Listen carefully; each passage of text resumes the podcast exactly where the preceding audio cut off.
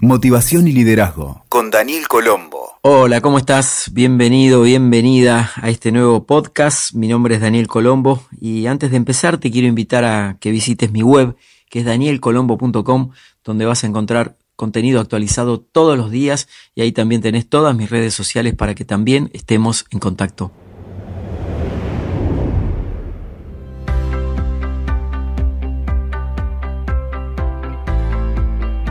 Quiero hablarte de un tema que, que realmente afecta a muchísima gente, que es el pensamiento catastrófico. Cuando prácticamente esas personas viven filmando a sí mismos películas de terror internamente. Quiere decir que ante cualquier acontecimiento de la vida, su mirada no solamente es pesimista, sino que realmente se colocan en un lugar donde la pasan mal, sufren mucho por tener estos pensamientos catastróficos recurrentes. Entonces mis preguntas para empezar son si conoces este tipo de personas que siempre están presagiando un desastre y que tras lo malo anticipan lo peor. O esa gente que están siempre viendo la parte negativa de todo. Estoy seguro que sí, que los conoces, porque son personas caracterizadas por esto que se llama el pensamiento catastrófico. Se trata de una característica relacionada con una fantasía anticipatoria negativa sobre prácticamente todos los aspectos de la vida, porque no se trata solo de ser pesimista ante circunstancias adversas, sino que se lo asume como una postura de la vida. El filtro y el foco desde el que se vive está teñido de catástrofe. Todo su modelo mental está diseñado para producir respuestas, comunicaciones y generar impactos de ese tono emocional, por lo que la vida, para ellos, realmente parece ser un calvario permanente.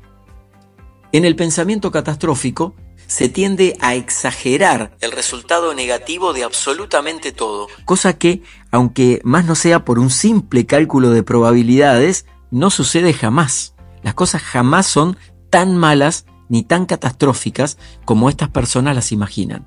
Lo significativo es que por más que el hecho jamás haya ocurrido de la forma que imagina, ese pensamiento se vuelve recurrente y les provoca sufrimiento. Y como no puede incorporar la evidencia simple de que lo que fantasea no ocurre, sigue con su tendencia irrefrenable de multiplicar exponencialmente los pensamientos trágicos. La mirada negativa que tiñe todo puede provenir de rasgos de la experiencia de vida, la forma en que cada persona fue educada y también por la imposibilidad de conectar con otras realidades constructivas y positivas. Por ejemplo, si te han enseñado desde la primera infancia que el mundo es un lugar hostil y peligroso, la reacción de miedo será lo natural y lo vas a asumir que tu pensamiento tremendista es más que razonable. En definitiva, hilando más fino, podrías pensar que si así son las cosas en el mundo, vivir no valdría la pena. Y ese sí que es un pensamiento catastrófico, ¿no? En ese caso, por más que su entorno o el entorno de esta persona, ¿no? como la familia, los amigos o del trabajo, le muestren ejemplos superadores, la persona no puede conectarse de manera contributiva en su mente subconsciente porque está de alguna forma programada para ver todo en forma catastrófica.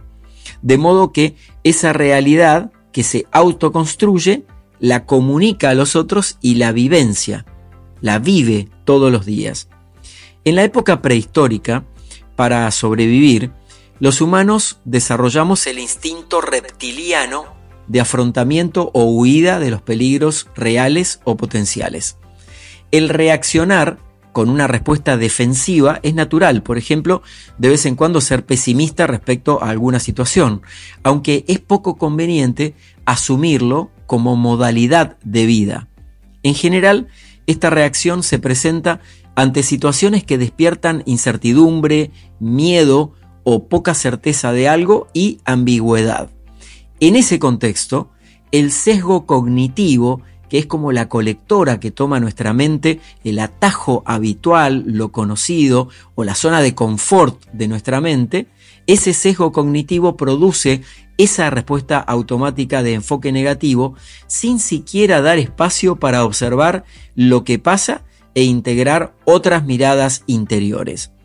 La psicología y la psiquiatría, que son las dos ramas apropiadas para ayudar a elaborar y superar los pensamientos catastróficos, indican que suelen tener componentes marcados por signos de depresión en distintos grados y también signos de ansiedad.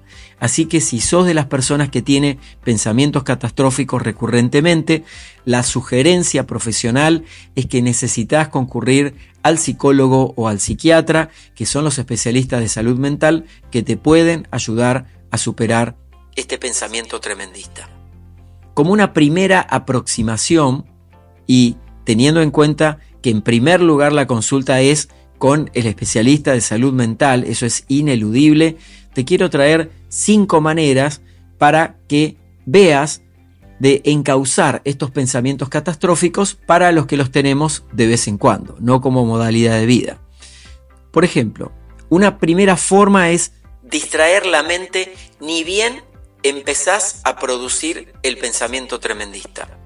Desde el plano consciente mental, ni bien reconozcas el estado interno de este tipo de proceso de pensamiento, vas a llevar tu atención hacia otra cosa, por ejemplo, la música, una tarea específica, cambiar de lugar físico donde estás o dar una vuelta a una plaza.